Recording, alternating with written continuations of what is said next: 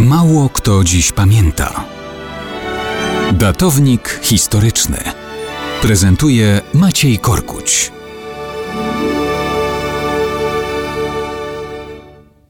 Zapewne wiele osób dzisiaj będzie pamiętać o rocznicy wypowiedzenia wojny Niemcom przez Wielką Brytanię i Francję.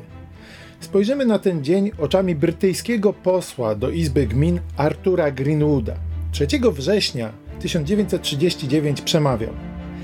Nieznośny stan niepewności, który nas wszystkich gnębił, minął. Wiemy teraz najgorsze. Znienawidzone słowo wojna zostało wypowiedziane przez Anglię jako wypełnienie jej gwarancji i niezłomnej chęci obrony Polski i przez to obrony wolności Europy. Przez 54 godziny Polska sama stała u wrót cywilizacji, broniąc nas i wszystkich wolnych narodów, wszystkiego, co nam jest drogie. Stała z bezprzykładną dzielnością, z epickim heroizmem, nim jej wahający się przyjaciele przyszli jej z pomocą.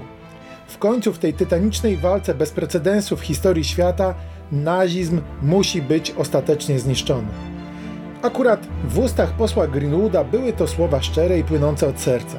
W Polsce z entuzjazmem przyjęto informację o przystąpieniu Wielkiej Brytanii i Francji do wojny. Za słowami nie poszły niestety czyny.